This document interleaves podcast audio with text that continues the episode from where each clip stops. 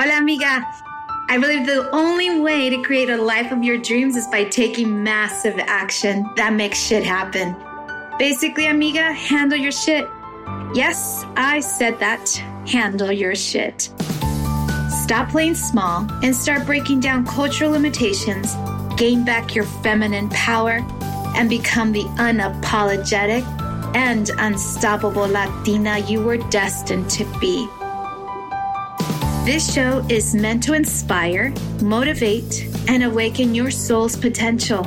You will learn from business professionals, successful entrepreneurs, and creatives that will teach you mental corrections, insider tips, success strategies, and of course, a dose of personal development. I am your host, Jackie Tapia, lawyer, transformational life coach, and entrepreneur. I am also a wife and mom to a little badass Latina. I'm obsessed with changing the Latina's mindset and breaking down cultural barriers so that you can live your best life and step into your true power and start living a life of abundance in all ways and always. Join me for inspiring conversations with thought leaders and learn how to handle your shit. ¿Estás lista? Vámonos. Welcome back, amigas, and welcome to Amiga Handle Your Shit podcast. So there's a doctor in the house. Yes. So today we have Dr. Erica Montes.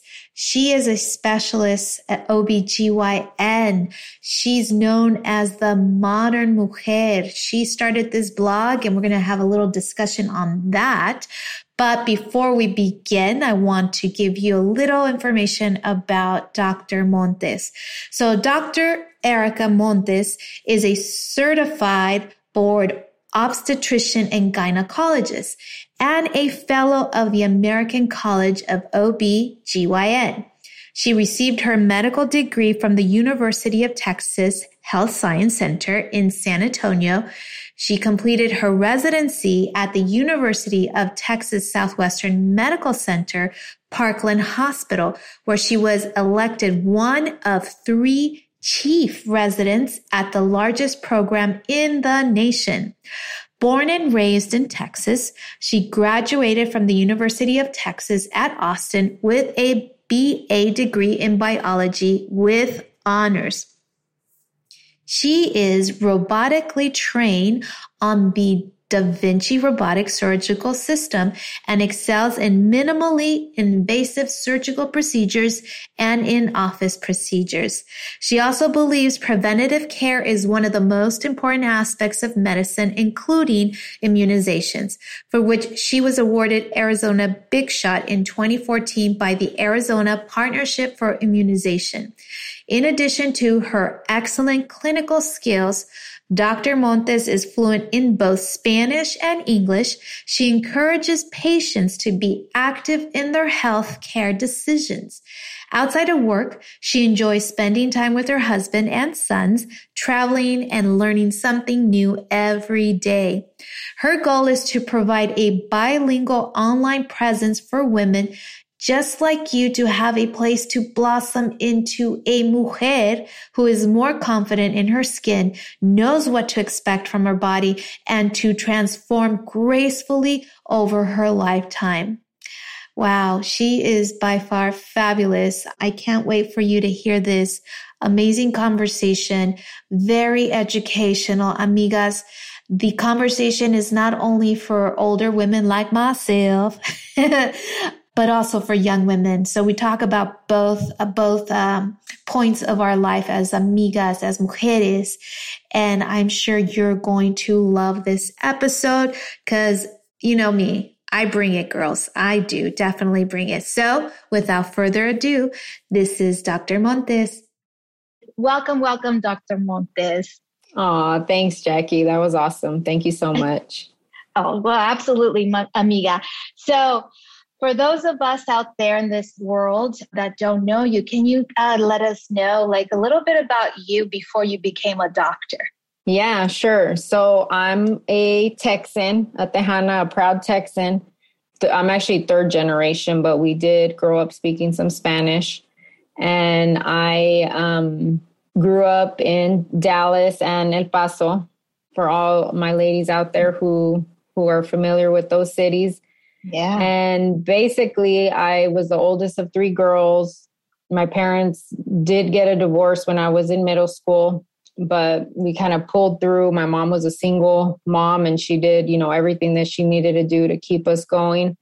And I, you know, just kind of focused on education. I, you know, really didn't have anyone who was pushing me because I didn't know initially what I wanted to go into. But eventually I found my way into the medical field, and I blossomed there, and it's been amazing. I can see that. So you're a Texan. So you went to schools in Texas, right? That's right. Yeah, I did all my schooling in Texas. That's correct. Okay. And including your medical school. Right. I went to med school in San Antonio. Ándale, mira. In San Antonio. San Antonio, Texas, amigas out there. So tell us, so you're no longer in Texas, are you? That's right. So my husband, I actually met him in San Antonio, and when he was an intern there, and he's from California, I'm from Texas. So we were kind of like, where are we going to live? What are we going to do? And so we split the difference, and we ended up in Arizona, and we've been here now for 9 years. Wow. And you have a private practice? That's right. That's correct. Okay. So I'm my private practice is called Cornerstone Women's Care. And we are in Scottsdale, Arizona. And I've been now with them for about almost going on 6 years. And everything's going great there.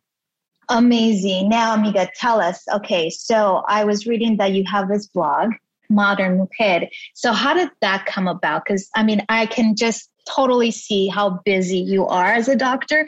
And then to have a blog, like, what? Hello. Yeah, I know. That's what everyone says. They're like, how the heck do you do it all? So I guess I just kind of try. Well, first, I kind of make every minute count, because I usually, like, if I have some time, you know, at lunch or whenever, like if my boys are asleep or resting, I kind of try to get things done during that time. But the Modern Mujer kind of came about when I was in my postpartum time after having my third son.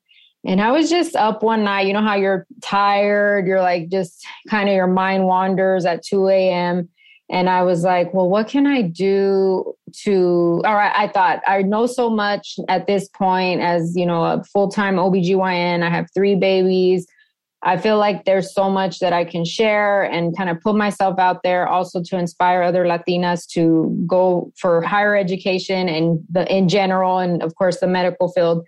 And so with that, the Modern Mujer was born, and I just kind of thought of a fun name to kind of put a little spin on it, like English and Spanish. And I started it, I guess, October of 2019. Well, I was reading through it, and I'm like, oh my God, this woman is fabulous. I need to have her here on my podcast. All right, my lady. Okay. So here you are, you're an OB/GYN, and badass at that. And so, of course, as amigas, women out there, mm-hmm. we want to learn more about our bodies. And so I'm curious, like, what have you seen that is like of paramount importance that a woman should do to protect their bodies? Because, you know, I know there's so many illnesses out there that only pertain to a woman's body. So what do you see? So, you know, that's a great question, because I know going to the gynecologist is not the funnest experience in the world. Some patients are like, it's worse than going to the dentist. I'm like, okay, well, hopefully it's not that bad. But, you know, it's embarrassing. It's just one of those. It's not something that's just super easy to kind of overcome if you have a fear or if you've had a bad experience in the past. So I totally understand that. I always tell my patients, you know, I really, really want to see you every year. As an OB/GYN, in a way, we're kind of like your primary care doctor, because a lot of women don't see just a PCP or a primary care doctor. They kind of use their OB/GYN as like their main doctor. So it's important, you know, for you to just take one day a year out of your schedule, busy schedule, and just make an appointment so we can do your full exam. We can keep your screening and preventative tests up to date. I do labs for my patients, just general labs like checking your thyroid levels, your liver and kidney functions, your vitamin D, all that's important to keep you healthy and to keep you where you're supposed to be in life. So, you know, if you're not healthy, no one's healthy in your family. So you just really have to keep that in mind. So let's say for a woman that forgets to do the annual and it just continues on, like for instance, like a 5-year doesn't come. What have you found? Like, is this like super detrimental to a woman not to do the annual? Yeah. I mean, you know, at this point, we do have different Pap screening guidelines because every time a woman thinks that it's an annual, they think, oh, that's my Pap smear every year. But in reality, just a quick little tip for women to know. So a well woman exam or annual exam is just an exam of their breasts and your pelvis. Doesn't necessarily include a Pap smear, but it depends on your history. But, you know, if we have these preventative measures, such as the mammogram, which is an annual recommendation, is when you turn 40. And then also the Pap smear, which is every 3 years, depending on your age, but for sure, every 3 years after age 30, then it's just one of those things where if you can prevent it, you want to go ahead and do it. Because I have seen cases of cervical cancer in women who haven't had their Pap smears done in even as early as between 6 and 10 years. And then I have seen early breast cancers in women who are like, oh, I'll just put it off to one more year. And then it ends up being, you know, early cancer. And so we just want to, if we can prevent it, why not do it? Oh, exactly. Oh my God. You know, I start to think about certain times that I'm like, when COVID happened back in 2020, I was supposed to go get my annual and I didn't go. And then also the breast, because I'm 47 years old. So obviously these things are super damn important, right? Yes. I mean, and then I remember the technician who was like, wait a minute, when was the last time you were here? And she was mad. She was super mad at me. But luckily everything came out well, but it's super important, right? I mean, because Cancer can come up like that.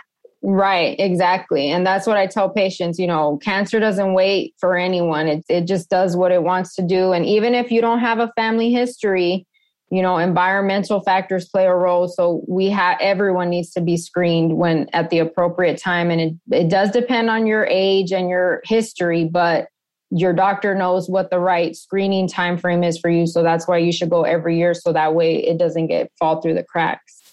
Absolutely. And so now that we're talking about cancers and whatnot, what do you find to be the most threatening area of concern for a woman? That's a great question.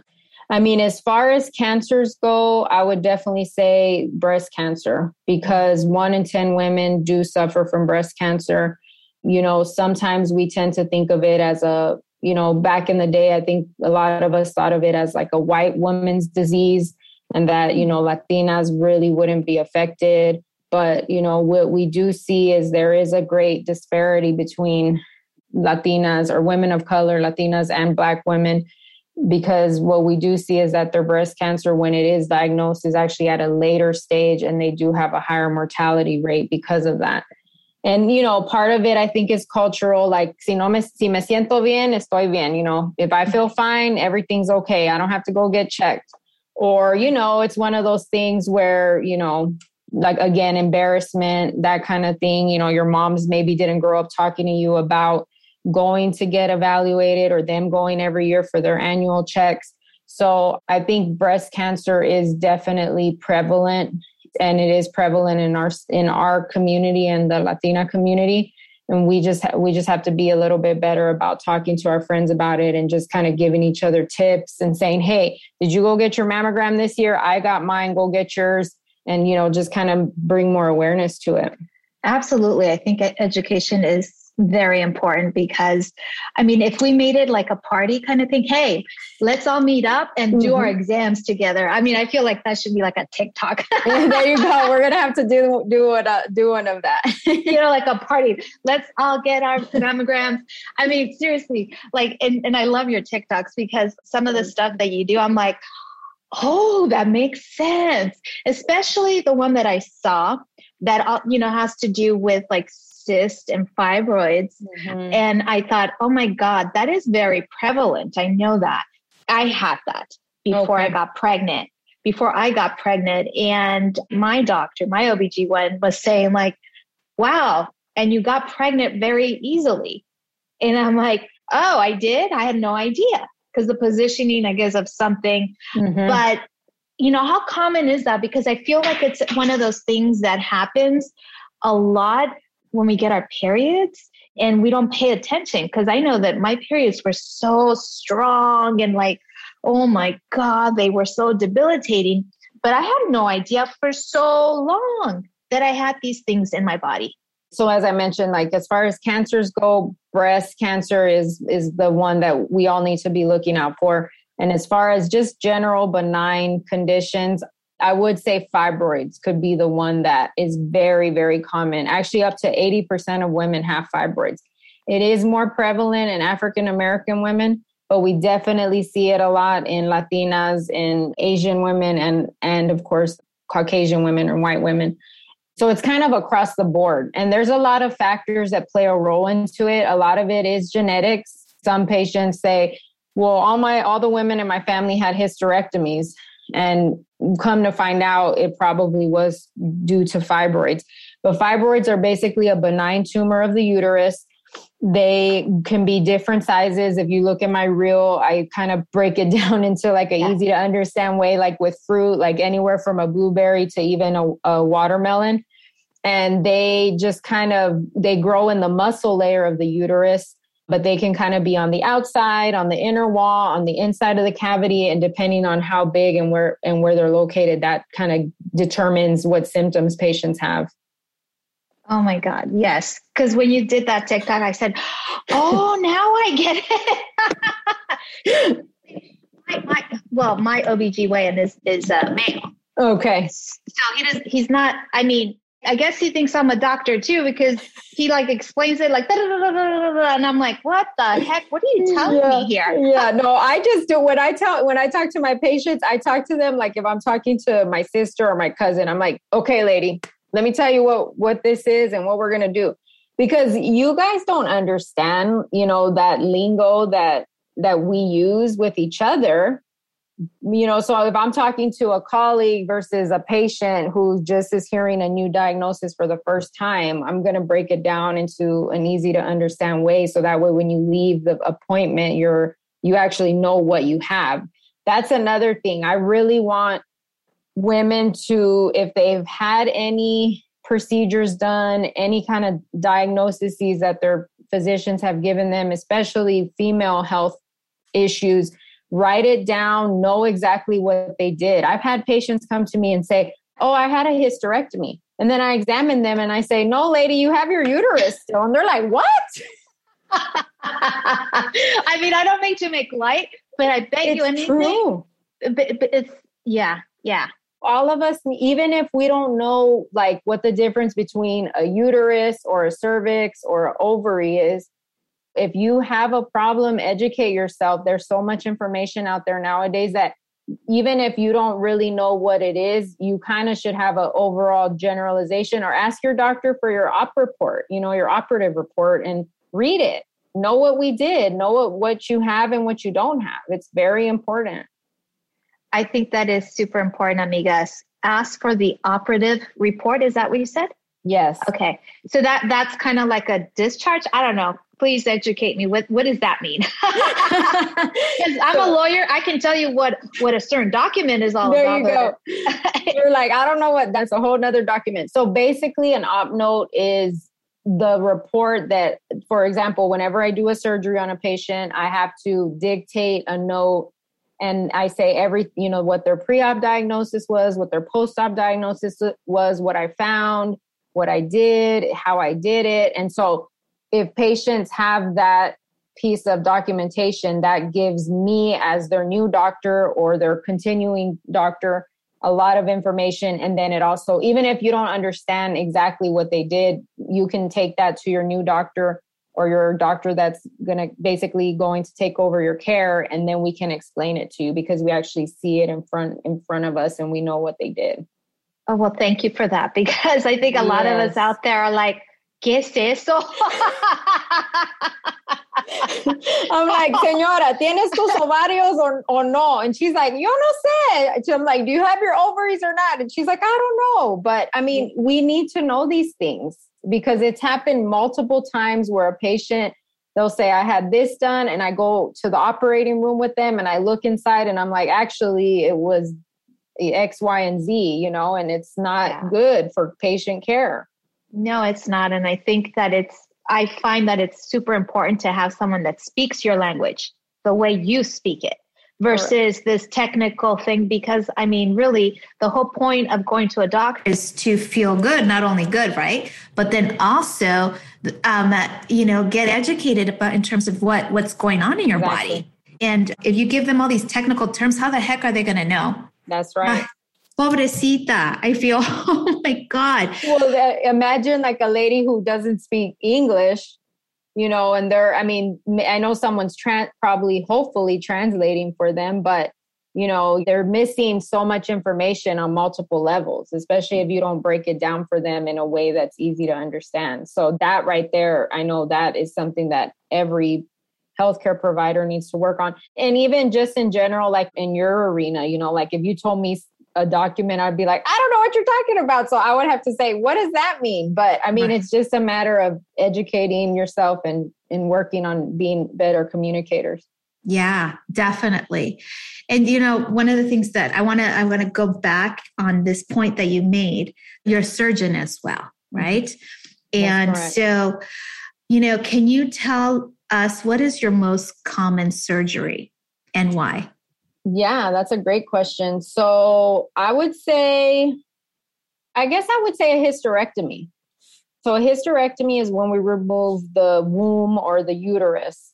And a lot of women kind of, when I say that word, I don't know if it's just some kind of generalized thinking where as soon as I say that word, they say, but I want to keep my ovaries. And we actually can remove the womb or the uterus where a baby is carried. And that's where the blood comes out of you every month for your period and keep your ovaries. It's very simple. It's very easy. It's just the technique that we use when we do the surgery. So I would say, yeah, I mean, like, for example, this month, we consider that a major surgery. I have 5. So, you know, if you have about 5 to 10 a month, that's pretty typical. That's pretty common. And it's one of those things where just a lot of women at some point, I try to start with conservative options because to me, that's the best way to go about it. And that way we don't go straight to a major surgery where a patient will say, you know what, I didn't think about this. You know, I didn't give it enough time to think. I didn't give myself enough time to think about this procedure and I shouldn't have done it in the end. So I think if we do conservative measures first, then that's good for everyone. But yeah, I would say a hysterectomy. I do also a lot of tubal ligations, which are sterilizations to not have any more babies. That's a pretty fast procedure. It's done laparoscopically with 2 small incisions where we burn and cut the tubes. And I would say probably those 2 are the main. They're like, I don't want to have any more kids. Let's stop the production of children. Exactly. They're like, nope, we got to be done here. I mean, I always tell patients, tell your partner to get a vasectomy, but I think it's in the Latino community. It's one of those, like the men are, I mean, I'm glad that I can cuss on this thing, but exactly. They're like, what? No. No, ni madre, ni madre. Yep. They're like, don't touch me. No me tocan ahí abajo. I'm like, no, I tell the patients, I'm like, it's way easier, less risky for your partner. And I even have, before COVID, I would have the husbands come in so I could talk to them about it. And they're like, well, what do you do it? And I'm like, no, I don't do that surgery. I'm not a male doctor, but I know who can do it for you. Right. So I think it's just a lot of it is education and like cultural and machismoism and all that kind of stuff. But I think we just have to, if they don't do it, I just feel like, you know, I'm fine with doing the tubal on them because it's at least they're taking their own health into their own hands. They're not having to rely on someone else. And so I say, let's just do it. It's fine. And everything turns out great for them. They're happy in the end. Yeah, totally. I completely agree. Now, I wanted to talk about just in terms of like a woman, you know, in the younger years and then versus the later years, like what do you suggest or maybe a tip or two on what you must do in your early years and then what you must do in your later years as a woman? Yeah, that's a great question. So one tip for the younger girls is you must use protection. It's very easy. Yes. Please, because I mean, look, HPV or the human papillomavirus is very prevalent. About 90% of the population will have it at some point in their lives. And HPV is more a virus that is transmitted through skin to skin contact, not necessarily through penetration, but the percentage that you can decrease the transmission is very high with condom use.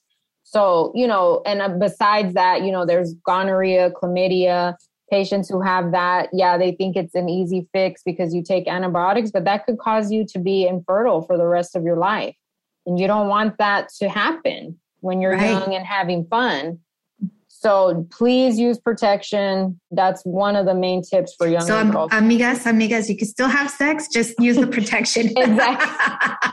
Because when you guys are coming in with, you know, your tubes being blocked because you were having too much fun and you didn't get treated fast enough, then that's when you regret it, you know. And then HPV too, you're going to have to go through all those procedures where I'll have to do the colposcopy on you, which is that procedure where we look at the cells a little closer under the microscope. And then there's excision procedures that we have to do. And it's just a chronic thing that kind of gets annoying and patients hate it. But I mean, that's the reality of it.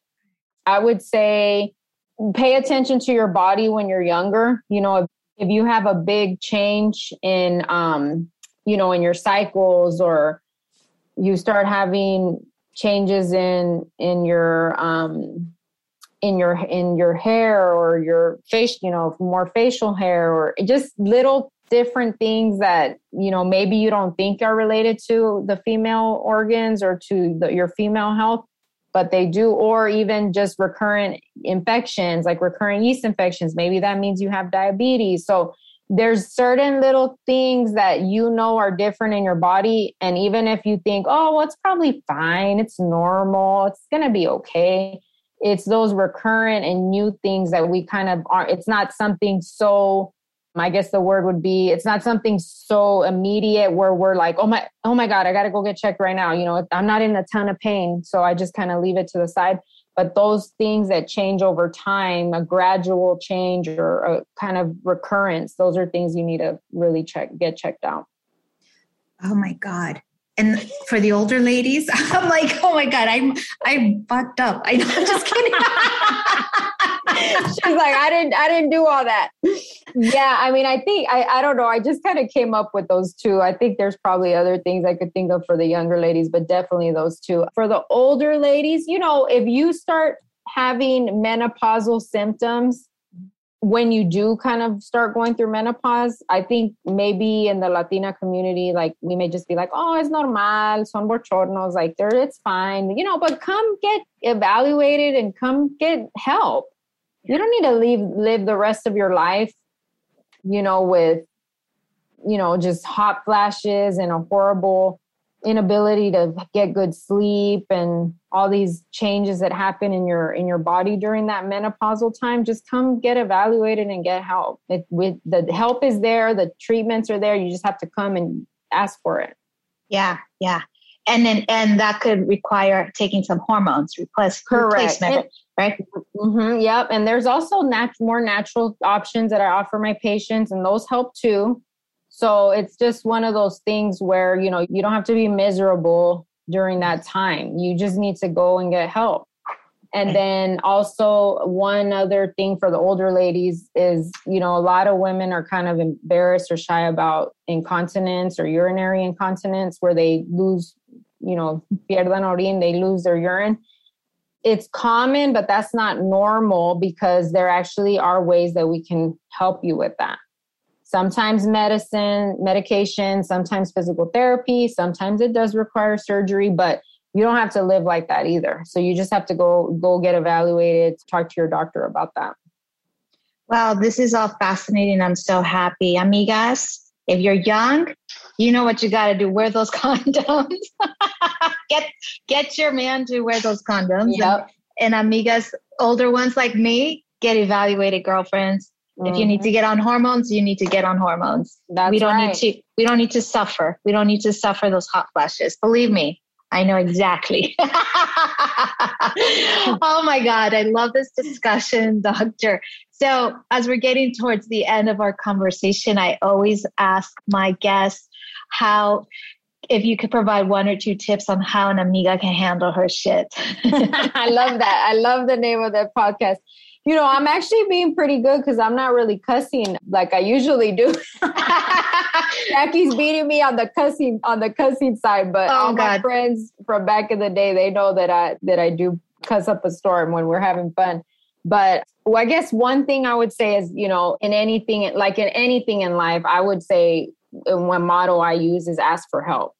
You know, the thing is as professional women, we try to do it all, we try to be it all, and I mean, it's just not possible. We need to keep our mental health, you know, we need to keep tabs on our mental health and make sure that, you know, we're surrounding ourselves with positive and supportive people. And so, you know, I think that that's a way that I kind of get it, that I'm able to do a lot because I'm able to always ask for help. And even if you think like, it's going to make me look like I'm weak or I can't do it all, who cares? Doesn't matter. I mean, that's why people are here for, to help us and, you know, to help us handle our shit so we can get things done and do what we want to do in our lives. Yeah. And I think there's like a stigma of asking for help, mm-hmm. that we're weak, that, exactly. Oh, you know, that if it's like you're trading for time, like mm-hmm. it's almost like, oh, well, you wanted to have a big family. So now you're asking me for help. And it's kind of like, what the fuck? I know, exactly. It's like, okay, well, at least, you know, I think it's just important for us to do that, because if we don't, then that's when everything kind of goes downhill for any woman in any career. Even if you're a stay-at-home mom, I mean, you still need help, especially stay-at-home moms. Absolutely. Absolutely. I couldn't agree more with you. I remember when I had my daughter, I was like, I can't, I mean, we didn't get a discussion here about postpartum depression, but it's very, very rapid. Right. And I remember thinking like, I love my daughter and I just had her, and there's all this, like the hormones were getting the best of me. And I'm like, I cannot be alone with this child. Mm-hmm. I need help. Right. Good. That's very good. That's good. You knew and you asked for it. Yeah. Because that's what happens to the, you know, some of my patients. I mean, you get to the point where you just don't know what to do. And then you do something that you'll regret later. And I've seen that. I've actually seen those sad, sad cases with my patients. And I think a lot of it ends up being that they just, you know, they put on that happy face, but in reality, that's not the case. And sometimes we don't, they're fine when we see them, and you can kind of pick up on things, but you know, they play it off too well, or it just, they're all actually okay at that point. And then it kind of gets worse as you go from there. So that's like a big disparity too in the postpartum system that we're trying to improve. I think as physicians, you know, we need to keep better tabs on these patients and kind of have a better relationship with professionals that can help us with postpartum depression too. Absolutely. I think it's so important. And, you know, we don't want to hear those stories on the news. Exactly. Where the mom went and killed 3 kids, and the kids are like they're 5, 4, 2, 1. And it's like, well, knowing how I went through, I'm like, wow. I know. You know? So it's horrible. It's horrible. But thank you so much. Oh, yes. Yeah. Please. Oh, I was just going to say, and then one last thing on how to handle our shit, which I already said it, but I just was going to repeat it, is, you know, I think we definitely need to basically make time for ourselves and make your health a priority is basically what I always tell my patients. You know, as moms or as women in the family, we kind of play the central role. We kind of take on so many responsibilities, and we are in charge of everything, from the kids to the house, to our healthcare, to our family's healthcare. And that's just the way it is. We make the healthcare decisions in our families. And so we have to, in order to be able to take care of others, we need to take care of ourselves. So please, ladies, make it a priority, make your health a priority, physically and mentally. That's really what it's all about. I love that. Ask for help and make your health a priority. Beautiful, Dr. Montes. I really, really love everything that you're saying here. And I wish I can have you here for another session. So perhaps next year we can stay. Yeah. And then, I don't know, I love your TikTok. So continue. Thank you, honey. Thank you so much. Thank you so much for being here, because I know you're a busy woman, and go save lives. I love you. Thank you so much. And we'll talk later. Thank you. Bye, Miss Jackie. Thank you. Bye. Thanks for listening to this week's episode of Amiga Handle Your Shit podcast. If anything resonates with you today, please share it with your friends and subscribe, rate, and review the show on your favorite podcast player. Don't forget to share it on Instagram, Facebook, and other social media platforms.